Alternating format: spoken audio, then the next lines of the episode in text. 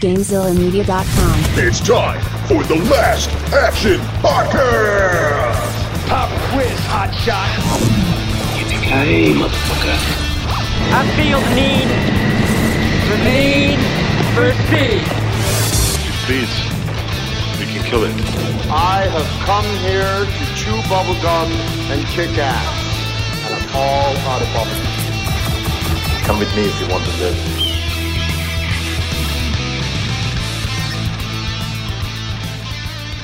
Welcome, everybody, to this week's episode of the Last Action Podcast. I don't know why I said it like that.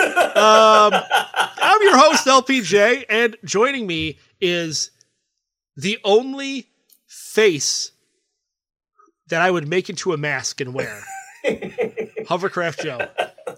Uh, thanks. I guess that's a that's a weird compliment. But I'm not, su- I'm not sure it's a compliment, but it's not an insult. Well, I guess it, I guess it depends on if you're using a machine to make that mask, or you're going to literally cut my face off and wear it as a mask. Like, Oh, that's a good Uh, question. The other question is, what would I do with it? Like, would I do benevolent things, or would I just like go around screwing up your life? yeah, I don't know. I it- let's hope we never had to find out. Maybe, maybe this Um, podcast does have to end at some point. okay, well, it doesn't have to end so so morbidly, uh, but uh, we are uh, talking today about Mission colon Impossible Ghost Protocol. Why didn't you say the colon? I don't know because I always I always get a kick out of the back. I always forget that it's Mission Impossible and then that. So, but Mission Impossible Ghost Protocol. Which I guess technically is a sequel in the year of the sequels, so I mean it counts. oh, it's definitely a sequel. It's a direct We- sequel. we haven't done the first three parts of the series, No. but Well, you know, and that we should talk about that. That's what's kind of weird about the the Mission Impossible movies is like you have the first one, right, which came Mm-hmm. out in '95 ish, I think. yeah, sometime in then yeah, mid '90s for sure. Then you have the John Woo one, which was basically like a separate movie. You know, granted, you know they had Ethan Hunt carry over Tom Cruise, Mhm. but essentially a separate movie. Then they had the third one, which was also a separate movie, um, but that was the first one directed by that was the, directed by J.J. Abrams, and it, while it didn't do well, it did well enough to where they kind of saw the potential in what it could be, and Mhm. then they come out with the fourth one, and the fourth one, fifth one, and sixth one are all di- literally direct sequels of each other. Right. So- well, wasn't um did I did I did I read right that originally uh, Abrams was supposed to direct this one? Yeah, he was going to direct it, and then um, he didn't. He ended up doing something else. Oh, I think Super he was eight, Super 8. super super eight. Yeah, I what it seemed like was that he was supposed to direct this, but then this movie got delayed, like the actual filming of it, or it got pushed back or something, and then it conflicted with his schedule of doing Super Eight. So Right, right, right. That's right. Yeah, and so then um, you know Brad Bird takes over, who was seemed to be an odd choice to me at the time yeah, because he had only done you know Pixar movies. Right. Well, and I guess you know what I, I was. Uh, we're we're kind of all over the place on this one, but it's fine. I was kind of surprised too because I forgot that he literally only did this one, and then what's his name? Is it Christopher McQuarrie? Yeah, Christopher McQuarrie did the rest. Yeah, he takes uh, he takes over and does five and six, and I think he's doing seven and eight as well. Yeah, Um, he writes them I- too. but I guess I yeah I did see that they said that basically he did some like I don't know if they're uncredited, but some rewrites on the script, like kind of like to change the ending around a little bit and a few things that Oh, on this one. uh, yes Yeah, what he did was so I guess the plot was more complicated and unnecessarily so. So he just basically he simplified it a bit, but didn't really take anything out. He just kind of rearranged things and um, streamlined it so that it just like it the the the parts were the same. It just fit together better the way he kind of arranged it around. Right. Well, before we get too far into this, let's Yes. uh, let's kind of bring it back to the start, um, and just kind of talk about like our you know experiences or our first kind of thoughts on this this movie. I don't know if you want to go first. Did we talk about when it came out?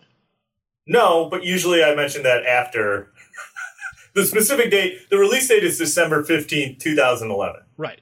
Um, I we went and saw this in the theater, if if I remember correctly. Yeah, see, I, you know, and, and you might be right. I was having a hard time remembering my first kind of viewing of this. To be honest with you, I, I honestly couldn't place. I mean, it would make sense that we saw it in the theaters, but I, I couldn't place like a specific like, oh yeah, this is the first time I saw it. To be honest with you, Yeah, no, we, I, we definitely saw this in the theater because I remember when we went and saw the next one, I was like, oh man, I don't really remember a lot of Ghost Protocol. I hope uh, there's not a lot of direct like tie-in, um, Right. which there is some, but not a, not as much. there as is some, not as much as between Rogue Nation and Fallout, though. No, Rogue Nation and Fallout are very direct.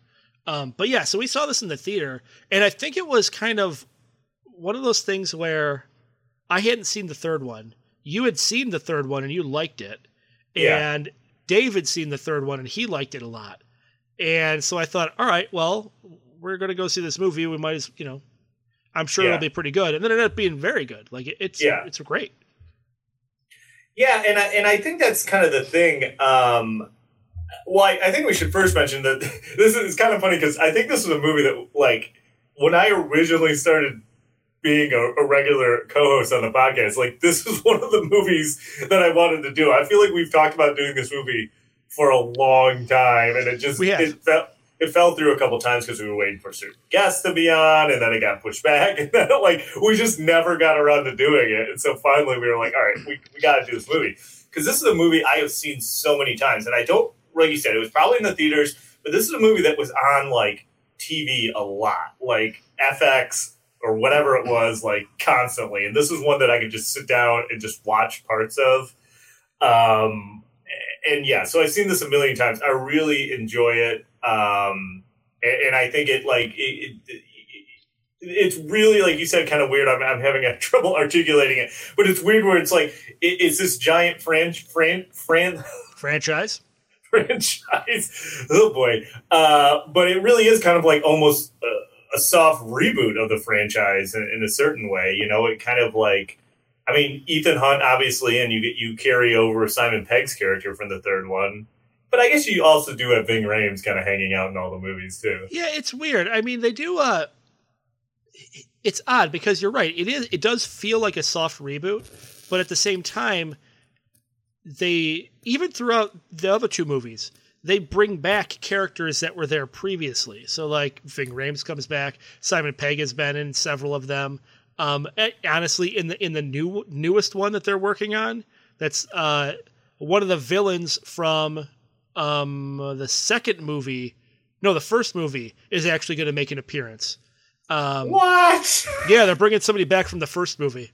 Jon Voight? Not Jon Voight. He's dead. Uh. I don't remember who it is off the top of my head, but they're bringing somebody back from from the first movie to it to actually be in the newest one. Do you know if um? Because I know he wasn't in Fallout. Do you know if uh Renner is in seven or eight? I don't know. And what's crazy is the reason why he's in these movies, why they wrote his character, Yeah, I they, saw this. They knew at some point Tom Cruise was going to bow out. He just wasn't going Right. to make it anymore. And so Renner is the, kind of the heir apparent to this Yeah. So I would imagine at some point he's going to be brought back. Yeah, I think maybe he. I, I think he was just had a lot of conflicts probably with his Marvel stuff. But, Probably. So Yeah, because right uh, around the time Fallout was filming is when all the Avengers, all like Endgame and stuff were filming. Yeah, so maybe that's it. Who knows? Like I said, I don't know. I don't. I don't know. I know that they're they film they're filming Mission Impossible seven and eight back to back. Right. I don't even know when seven's supposed to come out, but um. But anyways, circling back. Sure. um, so we said release date December 15, 2011. This movie had a budget of $145 million. That seems like a lot for this movie, only because I let me let me rephrase that. I'm not saying it seems like a lot like the film looks cheap. I'm saying like I'm surprised they gave this movie 145 million dollars after the last movie didn't do as well as it did.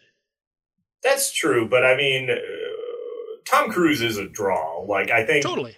and I and I and I wonder too. I mean, he's. I'm assuming, and I guess I didn't get into the nitty gritty. I'm assuming he's like a producer, and you know, I'm sure that Yeah. some has something to do with the budget. He, you know, maybe he didn't take as much salary, or who knows. Could be. Um, but I mean, I guess it's a, a wise investment because it's domestic gross of 209 million and a worldwide gross of 485 million. So Yeah. it ends up making quite a bit of money. yeah, I have I have a total here uh, on- on Wikipedia it lists it at 694 million. Yeah. So So, that's that's a ton of money. ton of money. Uh, and then uh, Rotten Tomatoes, 93% on this. So, Yeah, you know, and that's fair. I think that's about right. and that, that is, yeah, I agree too. Uh, audience score, 76%. A little lower, actually, than I thought it would be. Yeah, that is. I was a little that surprised. surprises me. Yeah. Um, so here's something interesting for you. This is the first movie we have ever covered in 2011. Really? Yeah, as far as I can tell, we have not covered any other movies in 2011. Wow, I'm trying to think of what movies would have been out that we could have covered in 2011. Well, here are the top three grossing movies of 2011. You have number one, Harry Potter and the Deathly Hallows Part 2. Okay. Uh, number two is Transformers Dark of the Moon. No thanks. Uh, and three is The Twilight Saga Breaking Dawn Part 1. In this movie, Mission Impossible Ghost Protocol came in seventh uh, in the domestic box office. I wonder what else was in that list then, the top 10. Yeah, I didn't write down the whole top 10. I scrolled through it all and I'm like, I guess we have not covered a movie Yeah. And, um in this, I can't. I year. can't think of. It was. It was a weird year for movies. Yeah, I mean, like I said, I can't really remember any of them at the top of my head. Um, but it, it is weird at this point to uh, find a movie, find a year that we haven't done at least like one movie in. Yeah. Um, uh, but I, I- feel like I should keep a running list of the years. You probably So- should at this point. Yeah. Oh, okay. So real quickly, other movies in the top ten: Hangover Part Two, Okay. Uh, Pirates of the Caribbean on Stranger Tides. Uh, here's one that we will cover, but we haven't yet. Fast Five. Yep. Um, uh, Sherlock Holmes, Game of Shadows, Thor, Oh, Thor. I'm trying to think like what Marvel movie would have been Thor, and Captain America: The First Avenger, Rise of the Planet of the Apes, X Men: First Class, Green Lantern. Did we do First Class? No, we have not done First Class. We've done X and X Two. Oh, that's right. So, so I mean, there's a bunch of movies in here that like well, we could actually cover at some point. Um, we just haven't. So, uh, I was surprised to see that. All right. Um, okay, so let's uh, talk about the cast, uh, which I don't. I mean, we talked about Tom Cruise, obviously. Sure. Um, we talked about Simon Pegg.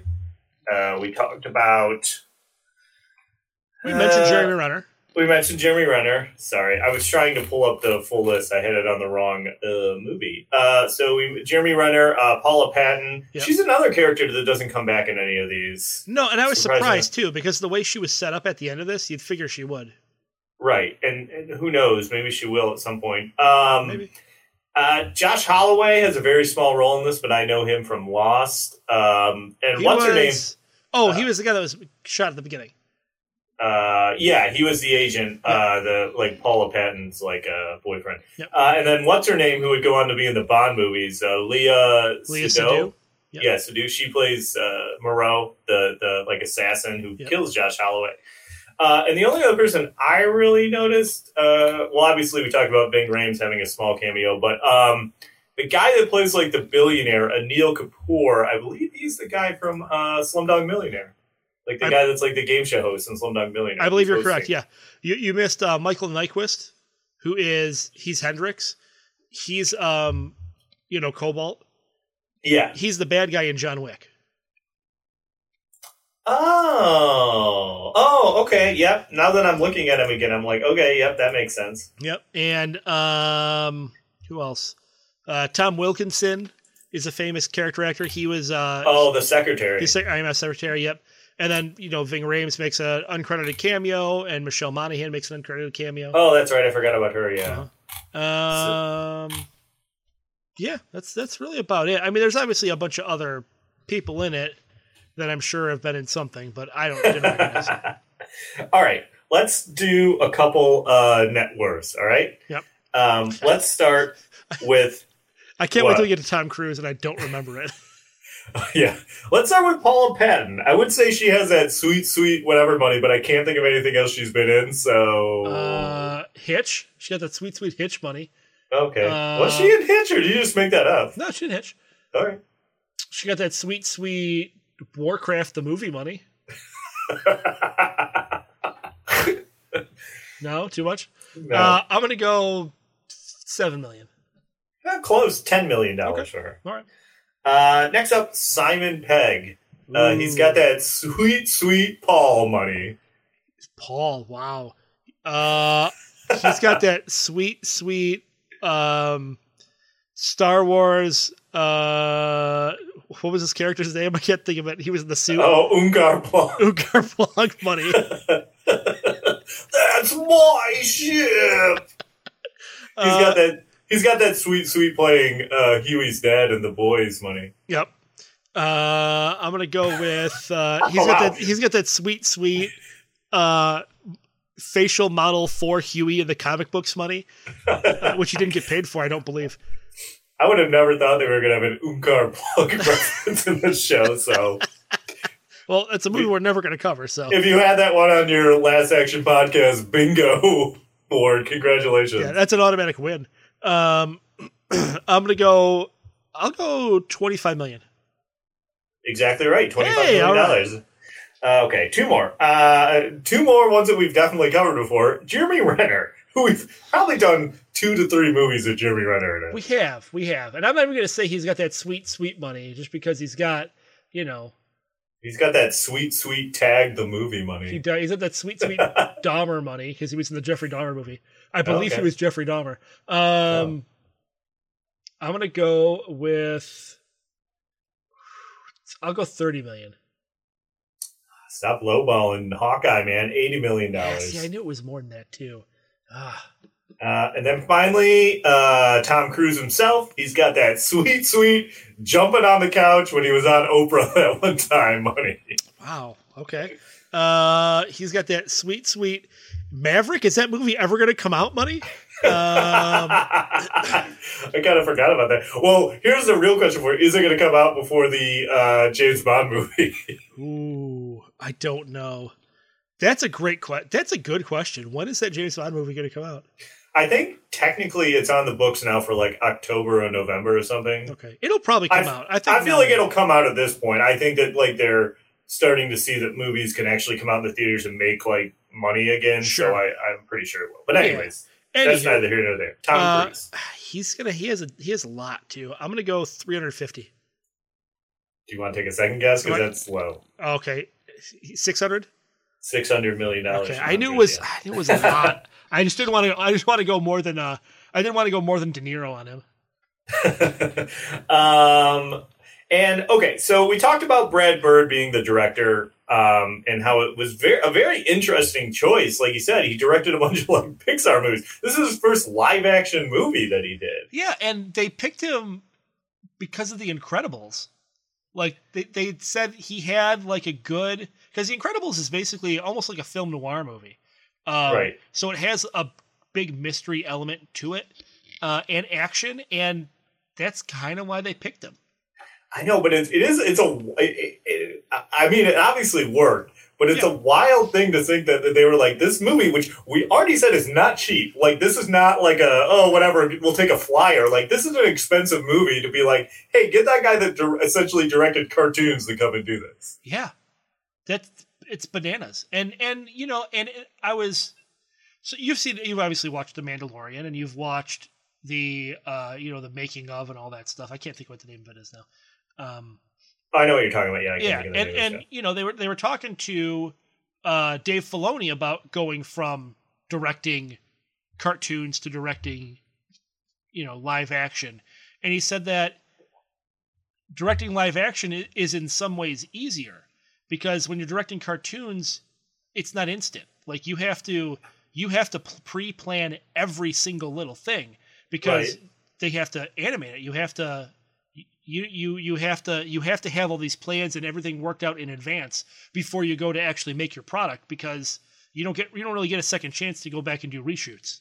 So you know maybe maybe this is the start of a trend. I, I mean granted it's been 10 years but my point is my point is um you know maybe this isn't such a long shot now as it was then No, I mean, I- and listen, what you're saying makes sense. I just say, I just thinking like on paper, it seems like a wild choice. Like, like you said, maybe not as much now, or even if the same thing happened to some other like animation director now, but like back then, you know, it seems kind of wild to be like, hey, let's give him the reins to this existing franchise and this $148 million Tom Cruise summer blockbuster. And So, not only an existing franchise, an existing franchise that had downslided, that they were trying to build back up.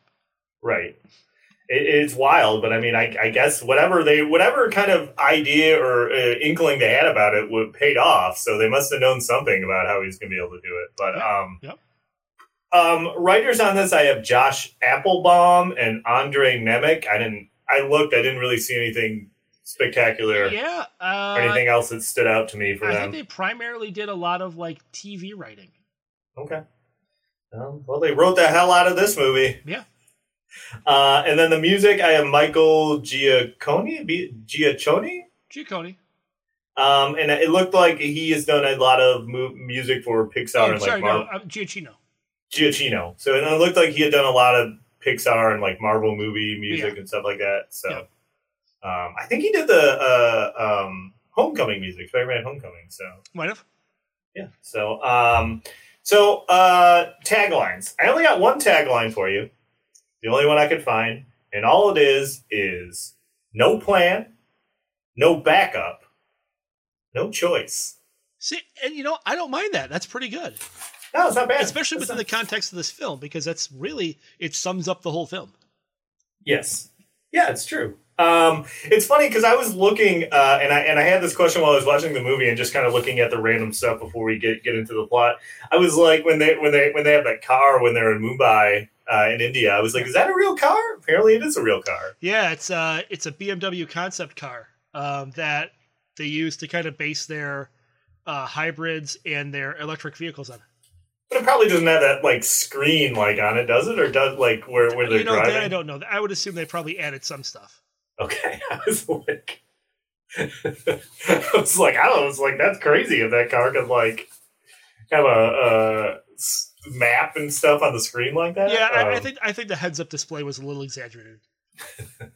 Um, did you have uh, anything else uh, fact wise or anything you wanted to talk about before we kind of go through it? Uh, no, I mean nothing, nothing out of the ordinary. I mean, obviously Tom Cruise does a lot of his own stunts. Uh, he did so in this, and it actually inspired Paula Patton and um and uh, Jeremy Renner to kind of do their own stunts. Like they saw like what a how it was with him, and they're like, well, if he's gonna do it, we're gonna do it. It's it's it's crazy to me though that he was literally like climbing on that building like Yeah, and was just held on by lots of cables. that is that is wild to me because I mean, like, I get doing some stunts, but like that's like the world's tallest building, and like Tom Cruise is out there like doing that stuff. Like that is and it's brand new. Like that building hadn't even opened yet. It was they were still doing their soft launch. Like it wouldn't that building wasn't scheduled to actually open fully to the public for another couple weeks. So Crazy. you have no idea like the building's still at that point unproven. yeah. And I guess like I mean, like, say what you want about Tom Cruise. I mean, yeah, maybe like he's you know there's some- is personally whatever, but like that's like with like to do that. I don't care if there's wires or whatever. Like that's still like. Yeah, and you know, and here's my take on Tom. I'll give you my take on Tom Cruise. This might be a longer episode now. So my, here's my take on Tom Cruise. Uh oh. No, it's it's good. Like he might be the most watchable the most watchable actor for me. Like I can't really think of movies that he's in where he's bad in them. But even the ones that are super over the top like Tropic Thunder, Yeah. he's still really good in it.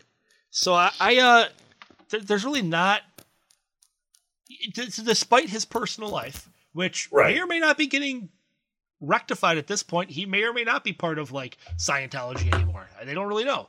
Uh, but uh, but as far as like an actor goes, I find him infinitely enjoyable to watch. Any, any, I mean, like, other than like obviously the Scientologist and whatever, he does legitimately seem like kind of a nice guy too. Like everyone that Yeah. works with him is just like, yeah, he's great. Like, Yeah, he seems like a, a, a nice dude. so, um, yeah, but it's crazy that he does those stunts when there's like basically no reason that he should be or has to be doing them. Just that he probably Yeah, just that he just he just is is. like, yeah, I want to do them now. Yep, exactly. you know. Um, okay, so let's let's run through this, uh, and then I'm sure some other stuff will come up as we uh, as we get to it. Uh, so the the opening scene is like where we where we get Sawyer, uh, Josh Holloway, and it's kind of like an action sequence. Um, I do like uh, that it opens with him using that cool thing where it's like it's some kind of gadget he throws down and it like inflates into that like uh Oh, that landing bag. Yeah, yeah, that thing's pretty cool. It's uh, So yeah, like a it's like a big airbag that he lands into. Uh, pretty cool. Uh, but then he kind of uh, immediately gets killed. yeah. I was not expecting that.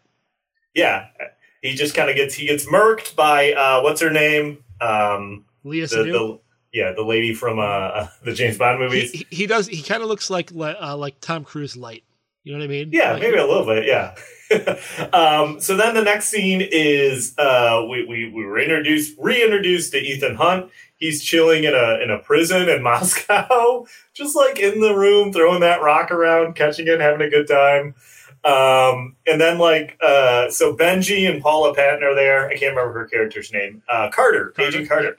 Um, and and they're like uh, they're they're there to get him out. I like uh, that whole sequence where like Benji's like opening all the cells and they're Yeah. like playing playing like the Dean Martin and stuff. And like I really like the little bit where like he's like in the camera trying to get him to open the doors and that he, part's great. he's like going the wrong way and he's like no i know what this means i'm not gonna do it so he finally like opens it because he's going he goes and he gets this other guy like out of uh, one of the cells and takes him with him and we're not quite sure who this guy is at this point but he's like oh i mean I, he goes back to get this other russian guy right Yeah, yeah, yeah. And they, they don't, you know, it's they don't explain, which is they explain later on, but just like, all right, well, why is he not just leaving? And they don't, and, they, Uh, and they don't explain why right away why he's even in prison. Right.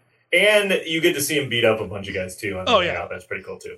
Um, so then you get the opening, which I really like because it's like uh, it's like the opening of like the TV show Mission Impossible, where it's like, and I like that they show like the scenes from like the entire movie, like Yeah. even the stuff that like the stuff that You- doesn't hasn't happened yet. Like throughout the whole movie, they cut in kind of like flashes and stuff. They do that through all of them, don't they? Do that in the next two movies too? I guess they. I think they do. Yeah, I can't remember if it's something they do in the first three, but I think they continue it in like uh five and six. Yeah. and it has the you know it has the mission impossible the whole kind of like conceit of the opening is a fuse is lit and then you see the fuse burn throughout you know the credits and the scene and this is the only movie in the entire series where it's not just a screen transition they do it it's actually worked into the plot like she literally lit the fuse to blow up the right, but I was also like, uh, why would they use such a long fuse? Like, why on, would I they mean, use like, a fuse Yeah, well, that's that's true too. yeah Um, so then we kind of we kind of get more explanation of that opening scene with Sawyer that we saw. Uh, they were trying to intercept uh, launch codes, nuclear launch codes that were like uh, Russian nuclear launch codes that were going to be like that were stolen, and they were trying to get them back. Uh, he's got that cool uh, contact lens that he puts in Yep. that can like identify like all the people and stuff. Um, I like that. So they do get the file, but then we cut back to the thing where we saw where he gets killed by the assassin. Um, and, and they think that uh, the guy trying to get these codes is uh, codenamed Cobalt, is what. yeah learned, they right? have uh the camera picks up who his assassin was and identifies it and sends it to his phone and um and so based on her known alien known accomplices they kind of figure out who it's for Right. And so then the next thing is like they get the mission where they have to break into the Kremlin. Uh, is it to get information on Cobalt? I can't remember exactly why they got to break into the uh, the Kremlin. I don't. I, they're, they're trying to get something out of the Kremlin. Uh, I don't remember exactly what it was though. they are trying to why are they breaking in the kremlin now it's so it's so secondary uh Yeah, it doesn't really Oh, play into it. yes they're trying to get information about cobalt because they know that he's somehow connected to something going on there. They just don't know what it is. Right. Uh, and I have a note that says, "Man, it's a good thing that that uh, that Ethan looks so much like that Russian general that he impersonates." yeah. That worked out. That worked out perfectly. Uh, it's also a good thing that they both apparently speak like fluent Russian too, as well. well you know and that's plausible. You would think that they would have to That's that's true. Um, so they they go down, they go to get into the file room. How would you describe this gadget thing that they use? Like, I love it so much, but I feel like maybe you'll do a better job explaining what it is. Yeah, so it is a giant screen projector, right? So giant screen that you'd have just to project, you know, a movie on, and it's got a camera that's pointed behind it, so that it's taking a picture of what's behind them and projecting it on the screen in front of them, so it looks like you're you're not so so they can hide behind the screen and it just looks like the rest of the hallway. But they can't move it while somebody's staring at it because um they'll see the they'll see it move, but if it's Yeah. stationary, the camera kind of tracks where the guy's eye level is so that it Mhm. moves the picture accordingly. It's really cool. Like, It's I- it's really. I wonder if something like that could exist in real life. Do you think? I mean, is that something know. you could do? I, I I'm not entirely sure how that would work. Uh, and I like the little bit where, uh, like Benji gets in front of the camera, too close to the camera, so it's like it's showing his face Yeah. on the screen real quick. Yeah. That's a that's pretty funny. Um, so they get into the uh, file room, and he goes to get these Cobalt files, but they're gone. They're they're they're they're not there. And then there's a dude like piggybacking on like their cha- channel, like they're communicating with, and he's like keeps saying like, oh, like team leader and ready for detonation and all this stuff. So they like bolt out of there. And after he gets out of the Kremlin, there's like a huge explosion, like a big chunk of the Kremlin blows up. Yep. And so they're framed for blowing up the Kremlin. Right. He wakes up in the hospital. He's handcuffed. They're like asking him questions, but he uh, he ends up breaking out. He does that cool thing where he zip lines. I do like that little bit where he's out on the ledge and he want he's Uh-huh. like it's like and he's like looking down like the jump in the dumpster, and he doesn't really want to do it. And the cops kind of like Yeah. you know like joking around jump. with them.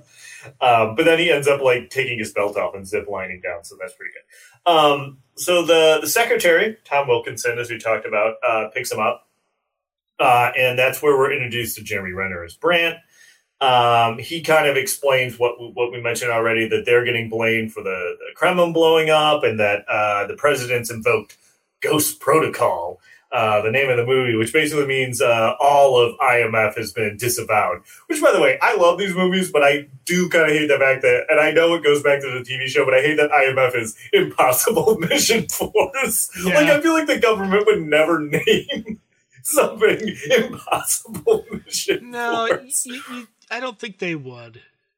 Yeah. But anyway, so like so the whole um the whole uh, IMF is disavowed, and then like kind of like the one of the shocking parts of the movie is they're driving, and then the Tom Wilkinson just gets killed. He gets shot in the head. Yeah. like the the car their car gets under under fire, and he gets killed. Now, okay, so this is where I have a, I have a question, maybe, and I and I hadn't really ever thought of this question until this viewing. So the car, like the driver gets shot and they fly into the water, and then the guys are there and they're like shooting them and they end up escaping. But those guys were like Russian police that that were shooting at him because the guy that like is kind of hunting Tom Cruise, the guy that was talking to the hospital, shows up and tells him all to stop shooting. Right. So like, did they were they the ones like because I so they just kind of accidentally killed the secretary or was that something different that he got? Was it you know what I'm saying like I don't know. That's a really good question. I because they don't because it wouldn't make sense for the it, they like the police wouldn't know necessarily what that car is. Right. But how would like Cobalt and or Hendricks know? So I don't know. Like I never really thought about that until like just now. I'm like, why does that? Why does he get shot? Who kills him? Yeah, I don't know. They really don't explain that. Like he just kind of gets Like, is it just like accidentally that they? Yeah, I don't know. Anyways, it's not important. He just gets killed. yeah? Ho- um, oh, I'm, I'm reading here. Hold on. Okay. Uh, yeah, it's it's the police. They catch up the hunt. So apparently they were they had been following him Oh, and so saw him second, get into the car. so they just opened fire on the car and accidentally killed the secretary. Yeah. Oh, all right. Well, there you go. Um, so they escape. Um, they go to like uh, the their backup like uh, safe house, which is like a train car. I, I kind of like that little bit where they're trying to get in the train car, Yeah. and they're like running up to it, and they put in the code, and then it's like has a retinal scan. And he's trying to like Jump Scan. like yeah. It's just it's just a little bit kind of funny. So they go in and they get some more information about uh, Cobalt is really Hendricks, and his deal is that he was he, He- was he was someone that worked for I can't remember who, but basically to like uh, figure out like doomsday scenarios, right? Yeah, he's like a Swedish-born Russian nuclear strategist, okay, and he And- wants and to that- start a nuclear war between the U.S. and Russia because he wants, basically, he just wants a clean slate. He wants to wipe out. right. He thinks that it's like necessary to wipe out some people to start over or something like Right. that. Um, and, and so uh, they find out that they need to go to Dubai and try and stop this guy Wistrom from getting the uh, codes, uh, the nuclear launch codes, right? Yeah, Wistrom is kind of is is Cobalt's kind of right hand man, and so Mhm. he- so Cobalt is going to go get the device, which he got, and he's going to send Wistrom to go get the codes from uh, Léa Seydoux. Right. Uh, and, and so they go to Dubai. They go to the, the the hotel. I I love this whole bit. This might be my favorite kind of extended sequence in the movie. This whole scene when they find out that because they need to control the elevators, but they find out that like uh, Benji can't. He they have to be tapped in like hardline to the servers Right. Uh, because he can't crack the code without like IMF backup, and the only way to get to him is for him to climb on the outside of the building, which is like, oh, it's so cool. He gives him those gloves, which are like climbing gloves that like stick to the wall, and Yeah, he's he just so like, happens to have them. just happens to grab them out of the train thing. Uh, but it's like, what is it like? Blue, you're glue. Red, you're dead. Yep. Because they're like, and it's so he, and then he's like climbing, and I kind of like it's like a running thing throughout the movie where like all the equipment kind of doesn't work right. Like everything kind of like messes up at a certain point or not in this movie. You know, like yeah, it kind of works and then doesn't work. because he's climbing up and then the one glove stops working and he has to like climb with one hand and i do like how it falls and then he sees it again and it's like stuck to Just the to the building glass. Yep. and then so okay so then he gets to where the server room is and how does this how does this go again because he's like he, he's trying to cut through and then doesn't the glove cut out again or something because he falls right and he has to catch himself again Yeah. The the yeah the the uh, no he he starts to drop the uh thing, doesn't he? God, I can't even remember now. Yeah, but anyway, so he gets in the server room, uh, and then he has to get back down. I, I love when he has to get back down, uh, and he like ties like the uh, kind of like a kind of like a Die Hard, right? It's like Yeah, a he uh, ties like fire the, the hose, fire hose to him. and he like runs down the side of the building, and he gets there, and I love it. And he's like looking in the window. I love when Jerry like.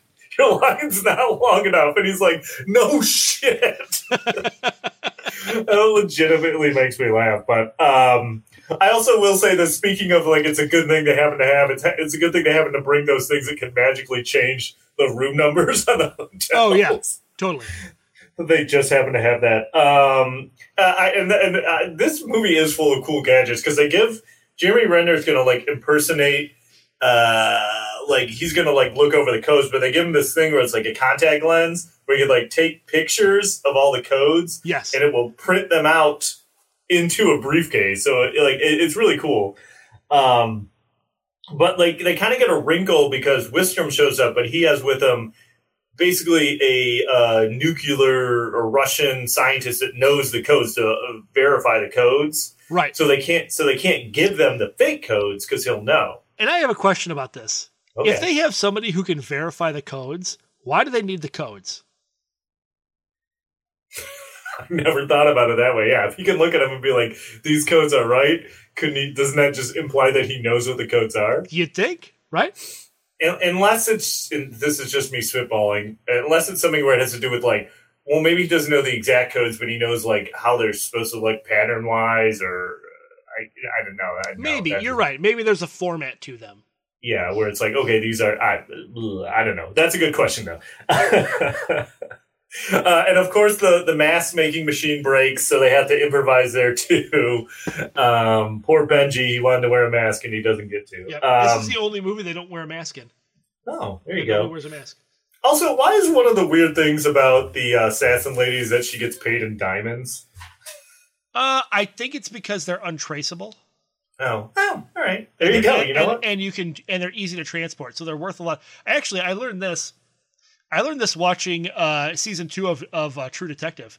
Um, that diamonds are easy to transport and they're they're uh, untraceable, and if you're transporting large amounts of money, they're nice and small. So you don't Oh. have to you can keep them on you. And then you get people who will appraise them and guarantee their appraisal value. So you're not necessarily losing money. You know what uh, I learned about diamonds from a movie once? Oh boy. Is that they're forever. Wow. Okay. Bringing it back. Uh, yep. Okay. So um, they, they do the exchange. They end up giving him the real code. Uh, the dude, the, the the Russian scientist guy, gets shot and killed. That's pretty sad. And then I, I didn't like that she's. That's pretty sad. All right, keep going. I'm sorry. I, I didn't like that they that she randomly noticed that Jeremy Renner had that contact in that was like taking pictures. I'm like, come on, like she saw it and knew enough that something was up based on the contact lens. Well, you're right. That's that's a little far fetched, but at the same time, she is also an international assassin. So she does have some kind of, you know, understanding of the way the world works. Right. Okay, fair enough. Uh, so basically, all hell breaks loose at this point. Um, uh, it's it's also where we first kind of like because we're introduced to Jeremy Renner to Brant as an analyst. He's like the head analyst to the secretary, and so it's like, oh, he's like a paper pusher. But we see in this scene that he like definitely can handle himself in a fight, and Oh yeah. uh, so it's kind of like, uh, what's going on there? Um, uh, we also get like a what what is a pretty brutal fight between Paula Patton and the Lady Assassin. Like they're really like, Yeah, and what we didn't mention is Paula Patton was um basically the girlfriend of uh, Josh Holloway. Holloway. And so she just wants to kill Léa Seydoux. yeah. So they have a brutal fight, and then she ends up kicking her out the, the window that they removed the glass of. Right. Not on purpose, supposedly. Supposedly, Yeah. but um, also here's a question for you: How did that Russian cop find them here in Dubai? I don't know. You know, for being uh, off the grid, they are easily defined. I mean, Yeah. that, that guy finds them in the car. He finds them here. Doesn't stop. It's true. Um, oh, oh, we should mention one of the things too. It's a cool shot. We didn't talk about it. When he's out on the side of the building, you see there's this massive sandstorm Yes. like rolling into town. That's a really cool shot. Um, so Tom Cruise goes running up after Wistrom. Another one of the great Tom Cruise just running. Like he, no one runs like that dude. Nobody He- runs like Tom Cruise. He runs so good, and this is a he just chasing after dude. He runs into the sandstorm. Luckily, he still got his goggles from when he was climbing. Yep. Um, so you get that great uh, they chase through the sandstorm, which is really great because he's got like a tracker on the. It's like a paperclip that's on the documents and stuff. Uh, he gets hit by a car, but he's fine somehow. He just kind of gets up. Sure. Um, and what we learn is that, uh, well, we learn at the end of the chase, we to learn that Wistrom, in this case, is actually Cobalt, who's wearing a mask in disguise. Yeah, and you know, and I couldn't understand that. So why why not send Wistrom? I don't really have an answer for you on that. You know, why does it why does it have to be Cobalt? I have a better question for you. So Tom Cruise like steals a car and he's tracking him, and he does all this stuff on the freeway so he can maneuver himself in the sandstorm to like cut like uh, Cobalt off, and they run. He runs head on. Oh yeah. Hendricks car flips up in the air and rolls a couple of times, and apparently he just gets out and runs away. Oh yeah. No, he he dead. Like he should be dead.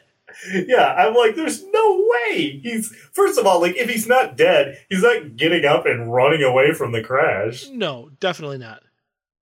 Um, so like, and that's when he finds like the the whole mask because before he just ripped off part of it. Right. Right. But anyways, so then we kind of get a scene where the teens kind of all arguing about the plan going uh, wrong, you know, what happened and all this stuff. Um, and we find out kind of Brant's backstory is that he was an agent, um, and he was like given this protection duty. And, and what we learned is like he was on prote- ugh, protection duty for Ethan and Ethan's wife. And like he had like intel that there was like a hit squad coming, but he, you know, he's not supposed to tell, so he doesn't. And then like she allegedly gets killed, uh, and he blames himself for it. And also is like Tom Cruise, Ethan supposedly went after, killed the Serbians, and that's why he was in prison at the start. Yes. At least that's what we're told from this point of view. Yep. Um, Ethan goes and meets with that dude uh, that he broke out of prison, and I think that guy's boss, or maybe just an acquaintance, is like some Russian he's a, arms he's a, dealer. a Russian arms dealer. This guy's name is uh the Fog. Oh, okay. so he kind of like conv- uh, he basically convinces his arms dealer to help him because he's like, oh, Oh, he's well, but he, that's he's Bogdan's cousin. They're cousins. Okay. That's right. Okay, because he's basically like, hey, the, like U.S. and Russia are on the going to be on the verge of war, and the arms sealer is like, oh, war is good, and he's like, nuclear war, and the guy's like, maybe not. so he agrees to help him. Uh, they they have to go to India because uh, Hendricks needs a place where like an old Russian satellite that he can basically use the codes on to send the signal to get the subs to launch the missiles, right? Um, so they go to India. Uh, that's where they have the cool car that they're driving around in. Um, they have to go to the rich dude, the Slumdog Millionaire guy's house for the party. Um, I love the whole What? like oh, I can't remember. Why do they have to? Why does he? Oh, he has the code to override the. He has the code to override the satellite. Right. He, so that so they go to because they got to get the the they have to like tap into the satellite, but they have to get the codes. So like Paula Patton's trying to get the codes from him, and like Benji and Brant, they have the side mission where he's got to like um they got to tap into like the computer or whatever, but the only way to access it is like this vent. So he's got to like drop down in this fan, and they're gonna catch him with a magnet on this like little Yeah. like mobile vehicle and kind of it's a really cool sequence and i like how i mean i feel like i would be like jeremy renner in that where Oh, just like- totally. I love how he plays it. and he's like and he's like uh, he's like you sure this is gonna work? He's like oh yeah it should be fine. And he's like oh now it should be fine or whatever? And Uh-huh. um, and it's like uh, it- it's really cool. And then he, it does kind of catch him and stuff. And like it's really hot down there i guess because of the computer stuff. Anyways um where are we at? Um oh i also like in this fancy party there's just like a dude walking around with like a gold plated uh tray of cell phones Oh, yeah. And they're all that guy's cell phones. They're all uh, Yeah. uh what's his name cell phones. Yeah, I can't remember the the the the, the rich but it's it's funny because this whole sequence ends up being kind of for naught because Hendricks like ends up reprogramming the satellite, so all that they were trying to do like doesn't matter, like Yeah, it really Uh, doesn't. Yeah. because They so- fail a lot in this. Yeah, so it doesn't matter. So they end up having to. They find out that Hendricks is like accessing the satellites from like a local TV studio, so they head off there. Um, but it's it's it's too late again because they get the signal out to the sub, and the the sub launches the the missile. Yeah. So uh, like I, I didn't Cruise- see that coming. Like I'm like, No. oh, okay. So we get some more Tom Cruise running because Yep. he goes running after because they're like, well, if we can get the case, we can probably shut it down. So he goes like running after Hendricks. Uh, Paula Patton, Paula Patton goes in and uh, gets shot by Wistrom. Um, is that car like park thing? Is that like an actual like? I mean, this is a dumb question, maybe, but is that like a, a real thing, or is that just Yeah. like something they invented No, they have for the here. movie? You know, you know what um what uh, CarMax is? You ever see the Car- commercials for CarMax where you buy a car, you call them? I mean, up, like, oh yeah, right? or that like Carvana or whatever. Carvana, it's yeah, like a car, Carvana. vend- car vending machine. yeah, that's what it is. Oh, okay. Well, they had that cool fight. He, he they have a cool fight in there where they're like falling and the cars. But here's my question for you: Hendricks is a Swedish scientist. Why is he able to get do like hand to hand combat with Ethan Hunt, like the greatest spy in the world? Uh, yeah, you know, I uh I don't know. That's a He great like question. literally like breaks Ethan's like ankle or something or leg or something in that fight. Yeah, yeah, he holds his own way more than he should. That's that, honestly, believe it or not, might be the most unrealistic thing in this movie. You're probably right. Um, and I do like uh, it's it's like this. Is, I mean, this is a PG thirteen movie, so it's not super brutal. But like when like Hendricks is kind of beat, and so in order to like preserve his dream, he kills himself when he jumps off that thing and like smacks his Yeah. head on the car. Like that's really brutal, yo. It was, yeah, it was, it was rough to watch. And so like Ethan's got to get down there, so he gets in that car and he just drives the car and he goes all the way down. Like I don't think he'd survive that, but he does. No, why, Um, I, that's another weird thing. Like I I do I I do don't have to say that part. I do have to say though, it is very funny because they're they're trying to get the power back on at the uh, the stadium or the stadium, the studio, yeah. so they can like access the satellite, so it can turn it, so it can send the signal to like turn off the nuke or whatever. And I do love when he gets the case and he goes to hit the button. He says, "Mission accomplished," and he hits the button, And nothing happens. happens. It's it's legitimately funny when he says "mission uh, accomplished." Um, but also, like, do they imply that that Hendricks guy is like alive because like they he's not Yeah. implying. I mean, he's alive. Like he's he turns and he looks like Yeah. they're like, well, he's got to be alive just in time to see himself his plans not Yep. not come Just true. to rub it in. He can't just be dead. He's got to Yeah. like have have his have his have his face rubbed in it a little bit. Yeah. So then the Russian cop shows up because the arms dealer called him and told him, but that was all part of Ethan's plan. And he kind of realized, like, oh, uh, we're so we're on the same side. And then he's like, uh, hospital, and he's like, yeah, because at that point, his he wasn't sure if he was going to have IMF be able to clear things up for him. So Right. he had to clear things up with the Russians on his own. And I do like the fact that like uh Tom Cruise, especially in this last scene, like he takes a beating and it shows. Like it's not Oh, like like all this stuff. Like he's he's in rough shape at the end of it. Oh yeah, So it's not like he's like a Terminator, like unstoppable. Like like he's a good spy, but also he gets his butt whooped in this scene. yeah, he takes a beating, and you're right. He, he there is definitely some wear and tear on him. Um, so then, kind of the coda, the end scene is that they're all in Seattle. This is where Ving Rhames has his cameo. I like how Ving Rhames gives him shit about the whole mission accomplished. Why? Yeah, you see Uh, that Cordy shit. and then like the the other guys show up and they talk about how it worked and how he, he gives them all phones because he's like, hey, listen, basically like, hey, we're going to be a team from now on. Um, but like, Yeah, until Brant- next movie. yeah, well, and Brant Brant's not sure, and that's kind of where he tells them about what you know, like why he can't do it. But then this is where we find out Tom Cruise is like, yeah, like I knew you were there.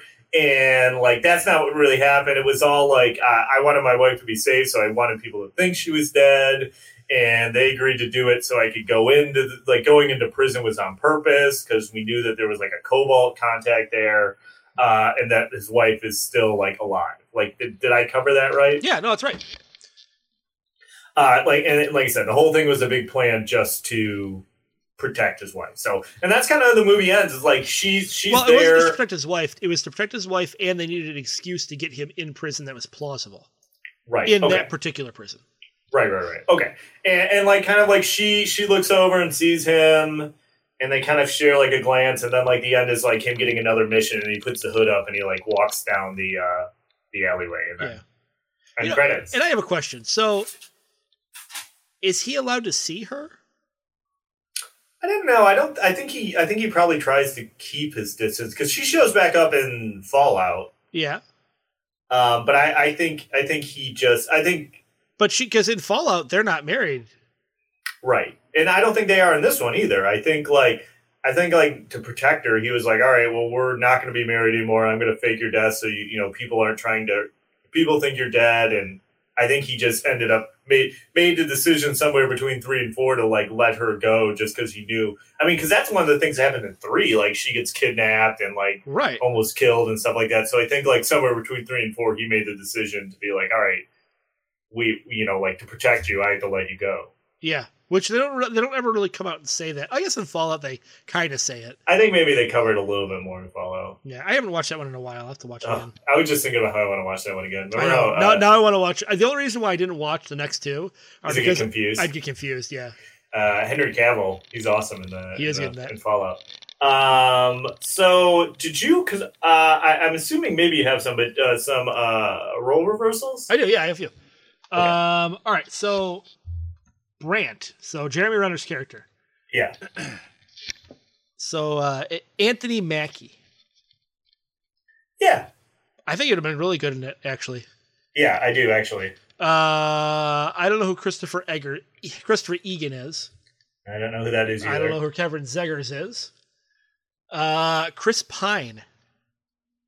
Yeah, I, I could see him for sure. Yeah, I think he'd be good. But you know what? Honestly, I think he might be. I don't want to say too big, but I think his personality is not subdued enough. Like, you know what I mean? I, like, I see him as Kirk. You know, I see him as a, as a as a more of a an alpha. Than, That's that's that's you know what I, I think you, that line of thought is right because uh, Renner is really good in this, but also he's like you know, he's Hawkeye who's like not the superstar Avenger and, and stuff like that. So it's like he kind of has like the right temperament, I guess. yeah, he's a good good good second in command. Yes. Whereas Chris Pine is definitely a, a lead. Uh, Mhm. Same thing with this one, Tom Hardy. Yeah, I, I yeah, I kind of agree with you too, but I, I don't know. I, I think Tom Hardy, Tom Hardy does. I mean, plays small roles too. I mean, he's not always like. You're right. He does. So I, I don't know. I think I think Tom Hardy could have done it. I think Jeremy Renner is probably the best choice, but I I could see Tom Hardy more than uh, Chris Pine. I guess. Yeah, I, I would say between between between uh, Renner and Anthony Mackie, I think. either Yeah, would have been Anthony. Mackie would have. I, I would have. I think he would have been great in it. Yeah. Yeah, I think it would be good. Uh, and then for uh, Jane Carter, so um, uh, what's her name? Paula Patton's character, uh, Mm-hmm. Kristin Kreuk. I know. I saw that. That was weird. That is weird. Um, that seems like that seems very out of left field, and I don't think it'd Yeah. be, I don't think she'd be very good in it. No. I think Paula Patton did just fine. I think Paula Patton's good in this. That's why I'm surprised that she's not in four or five. I mean, five or six. you know, though. and I looked that up. Like I couldn't figure out why she wasn't. Like, like I don't know if she had other things going on or, or what the situation was, but there was definitely a place for her in the next movie. Yeah, it, it is weird that you you would. Did you see? Uh, oh, I'm sorry. Did you have more? No, that's, uh, it, that's all. Did you, what about uh, as far as like people? Did you see some of the people that they talked about like getting to direct this before it was? I mean, we talked about Abrams, and some of the other people they were kind of considering before. Oh, before. I did. Uh, Ruben Fleischer, who directed Zombieland. Uh, Mm-hmm. Yep. Edgar Wright, who Edgar Wright. who actually ended up backing out. Uh, yeah, because he was doing uh, he was in post production for Scott Pilgrim. yeah, he's in post production for Scott Pilgrim, and uh, and then obviously you know J.J. Abrams who couldn't do it. But I, I, I kind of, I mean, I, I think they ended up making the right choice. I, I mean, as much as I love Edgar Wright, like I think he's too, he has too much of a specific like, He's very stylistic. He has a very Edgar Wright style. yeah, he is, a, and he's very, he's, you know, like that's like the whole thing about him like not being able to make Ant Man because he did, he want, he, you know, like, Yeah. he just wants to have his vision, you know, where I think like I don't know if his vision works in a Mission Impossible movie, you know. No, I agree. I agree with that. I, yeah, it doesn't. Um, because you know, as much as I hate to not hate to say it, but yes, this is a direct, this is a movie reflective of the director, but more so, it's a movie reflective of Tom Cruise. Like That's true. he's a producer. He has a lot to do with this movie. It's kind of this is his franchise. Like I would say, of all the things Tom Cruise has done, this is like this is his franchise. Yeah, no, I, I agree with that. I mean, I mean, I mean, shoot, he's been in six of them, and they're making two more. Yeah, and and That's a lot of movies. and they may not stop there. That's true. Um, did you? Oh, so the random fact I don't know if you saw this. I love these random things sometimes you see. Is that they said that like on the soundtrack? Did you see that actor Dermot Mulroney plays cello, and apparently he plays cello in the orchestra uh, on the soundtrack for this movie. Yeah, he's a classically trained cellist and uh, apparently plays in orchestras and sometimes they do film scores. Oh, I also saw it said, and I guess I didn't even realize this, and it said that this is the first installment of the franchise where the villains were not, uh, uh or, or where the villains are people that aren't used. None of the villains used to be like IMF agents. Yeah, or current Like, I guess- agents, yeah. yeah. I guess that was like a trope that they went with a lot. So Well, yeah, the first one, I mean, the first one was big because it was Jim Phelps who was the head, who was basically the Ethan Hunt of that. Because that's the crazy thing. Did you know this all stemmed from the 19, um, the, uh, the late 80s? No, the late 80s reboot. Oh really? Yeah, that's where all this came from. Like there's Huh. a, there was a reboot in the 80s of the 1960s show, and this all stemmed from there. And Jim Phelps is the character from the 1990s one. Oh, I guess I did not know that. Yep. Um, here's here's kind of like one more question I have for you. Why why do you think Ving Rhames just isn't in this movie? Like, why isn't he like part of the team at the beginning, like working with Benji? Is it because him and Benji are both kind of like tech guys? Isn't that their thing? Yeah, Th- yeah. That that's the that's kind of So they didn't need like double tech guys? I don't know. I mean, Because it's like, well, because it's like you. Oh, go ahead. you get the impression that he, that that um, Ving Rhames is running his own team that could be it. because like, because at the end they have the conversation where he's got a mission he's got to go do. yeah, So it's like so it, it's it seems like maybe they were split off because they were kind of the two senior, you know, Tom Cruise Right. and Ving Rhames are kind of the two senior IMF agents, and so they split them off to have their own teams.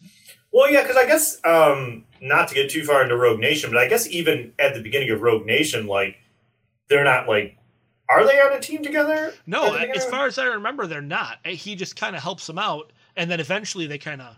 Well, I think what I think what this is what, this is the last thing I'll say about Rogue Nation because this isn't the Rogue Nation episode, but I think what it is is when they're trying to find Ethan Hunt in that movie, they're like they get Ving Rhames to Yes. help them because like he's basically like, well, if I go help you find him, then you won't like kill him on sight or whatever. Right, right, right, right. Yeah, yeah. So I- yeah, I think I think he's running his own team, and that's he's just a, he's basically the other, you know, other senior IMF agent. Uh, anything else that you want to mention before we rate this, or No, I got nothing else. all right, let's do it. All right.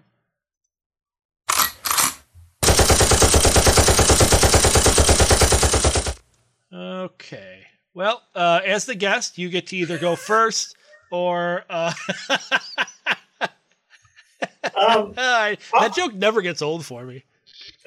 I'll go first. Um, I I really really like this movie. Um, I, I just think it's a great movie. Like I I, I it. The, the action sequences are great. They're well set up. There, there's legitimately a lot of funny parts in this movie. Like the humor is good. Uh, Tom Cruise is great in it. Everyone's great in it. Um, and, and it's like it, it doesn't have a lot of like lulls in it. It really keeps moving. You know, like even the stuff in between the big action set set set pieces work really well. Uh, and I can watch it endlessly, and it's one I feel like now I can just pick up and watch part of it, like you know wherever it is. Um, I don't know if it's a perfect movie. I'm sure. I mean, we found a few things that don't quite make sense, but I, I'm going to go maybe a little high, but I'm going to go four and a half machine guns on this. Well, that's pretty fair. Um, yeah, I'm right with you. It's one of those things that, you know, now that I've seen it a couple times, because I had only seen it maybe once or twice outside of the last, you know, year. I watched it a couple times this year, just because I ended up getting, I bought all six of the movies for cheap at a sale and ended up watching them. And I'm like, man, these are really good. Like I had Yeah. forgotten how good they were, especially the, the third one's very underrated. Um, but you're right. Yeah, there's really no lulls in it. Action's great. The acting is great. Um, there are some holes. Like I don't quite understand the motivation of some events and how they happen. And honestly, the ending is a little anticlimactic to for me. It's like it, it ends. It just sort of ends. Like, oh, they stopped the bomb and it Yeah, hits the water. There's like, and then there's no. I don't know. I feel like, and granted, I don't think they're necessarily, there necessarily could have been more to it, but no, I understand what you're saying. yeah, it, it just you feel the empty ending feels slightly empty. Um, but other than that, you're right. It's a great film. Like it's so watchable, and uh, it's like um, I don't know. It's it's just you can just put it on and watch it. I, I like I don't know how to describe it other than to say it's a great watch. Um, I'm not going to necessarily go as high as you, four and a half, but I will say it's definitely a four. Uh, it's a very, very strong four. Like right. it's not far off from four and a half. It is a strong four. Can I make a bold claim right here on the podcast? And, and maybe you'll disagree with me. I'm going to say that the the current run of Mission Impossible movies, starting with this one on you know four, five, six, is better and and more of like a spy action franchise than the uh, Daniel Craig Bond movies are as a whole. I agree. I 100% agree with you. And it's not even uh it's not even close. And you know what the, fro- the you know what my issue is with the James Bond films is every other movie that comes out now does James Bond better than James Bond. And it's been like that for a very long time. Like Wait. it has been like that since I don't even know when. Like it's been so long since a diff- since a James Bond movie has been able to outdo the other spy movies that are James Bond movies. Well, you know it's wild, and I just saw this too because it's like one of the things that you know, like maybe we haven't talked as much on the show because we've only covered really. Oh, we probably talked about, it, but one of the things that like I don't think either of us really necessarily like that much about the the Daniel Craig Bond movies is that they try and like tie them all together and they're all like looped together and like they're all connected, you know, or Bond movies. But like th- that's what happens in these Mission Impossible movies now. But I feel like they do it so much better. Like it doesn't feel forced. Like it feels very organic going from this to Rogue Nation to Yeah. Fallout, where like i- in the the Daniel Craig ones, it's like, well, why, do these all have to tie together so so? Like that's not how Bond movies should be, you know? I agree. I- I think you're right. Um, and like I said, I, I don't know. I don't know why it is. I don't know if it's. I, I just it, the Bond movies are so baffling to me. They could be so much better. Like that property itself lends itself to doing stuff like this in Mission Impossible, but just doesn't. Here's a hot take, and I feel like we're we're setting up a post credit scene where we're gonna really dissect the James Bond franchise. But here's a hot take Because we haven't done that before. Well, no, actually, we haven't because those were actual episodes where we did the roundtable. That's fair. Those are not post credit scenes. Um, here's a hot take, and then we'll move on. We'll stop talking about the, the James Bond franchise at this point. Takes itself too seriously. It has Yes. too high of opinion of itself. It thinks it's these. Ooh, we're James Bond, you know, like like the fact that they thought they were too good to be released on a streaming platform. This well, this movie's been sitting in limbo. Like they wanted like an insane amount of money for people to release them on their street. Like, oh well, we're James Bond. We have to be in theaters, you know. Like I think they take themselves too seriously and have too high opinion of themselves. I think you're right. I think you're absolutely right, and and it comes from, you know, the producers. Like it's been the same producers doing the same thing for how many years? I mean, for forever. yeah, Yeah, I, I think I think the James Bond f- franchise, after this film is released, eventually, whenever it is, needs this year. I think. it needs. I, I- I think it needs to go to different hands. Like I think it needs to be run by someone other than the Broccoli's. Right. Well, I wonder if the whole thing with uh, Amazon now buying MGM, if that will like factor into it, if they'll be able to. Maybe But but anyways, we've gotten a little off course. we have. But um, yeah, so solid movie, definitely one. I would say I would say two things. If you haven't seen it, definitely watch it. It's Yeah. on Hulu. That's how I watched it. If you have Hulu, um, but also I wouldn't be like worried where you're like, oh, I have to see the first three in order to watch this one and get it. I don't think that. I think you can watch this one. You Oh, can yeah. watch the third one for context if you wanted to, but I don't think it's necessary to see the third one to just pick this up and watch it. Like No, they fill in you're right. you need. it's weird. It's honestly, it's a lot like the Fast and Furious, where you can start it. You can start at the fourth Fast and Furious movie and not miss anything. Mhm. You know, Agreed. like this one, you can start at the third or the fourth uh, Mission Impossible movie, and you're totally fine. Right. Because I, I think the first two you definitely don't have to watch. The third one you can watch and it fits in more. But I think this one explains everything you need to know about the third one. Yeah. And, and honestly, you don't even really need to know anything from the third one, other than to know that, like, I mean, maybe to get the relationship between Ethan and Simon Pegg's character, just because he's Yeah. introduced in the third one. But But even even that even you're that really. you- even they even they kind of cover that in like one line when he's like, "Oh, what are you doing here?" He's like, "Oh, I passed my field exam. I'm, I'm an agent now." yeah, that's that's There really you it. go. Uh, yeah. So that's it. Um, so speaking of post credit scene, uh, you can check out our post credit scene if you are a patron. Uh, if you go to gamezillamedia.com slash Patreon, something like that. Uh, I, don't, I can't remember the link off the top of my head now. Go to gamezillamedia.com, look for our Patreon link, click on the button, and uh, you can be a patron. For a buck, you get um, access to uh, all kinds of different things, um, extra votes. We have an extra show. Uh, but at the five dollar tier, you get an extra show from all of the podcasts on Gamezilla Media, including the post credit scene, which is our extra show where we talk about all kinds of random things. This month, we actually did a list of the hundred greatest action films, uh, and it was it was a dis- it was I can't even oh god those episodes that list was made me so mad. Me, you, and the tush. Oh yeah, the tush. Oh, poor the tush. Um, yeah. So Patreon, Patreon.com. Check us out. Uh, get our extra show, the post credit scene, and all the other shows. And current patrons, we appreciate you immensely. Uh, We love that you listen, and we really appreciate you contributing.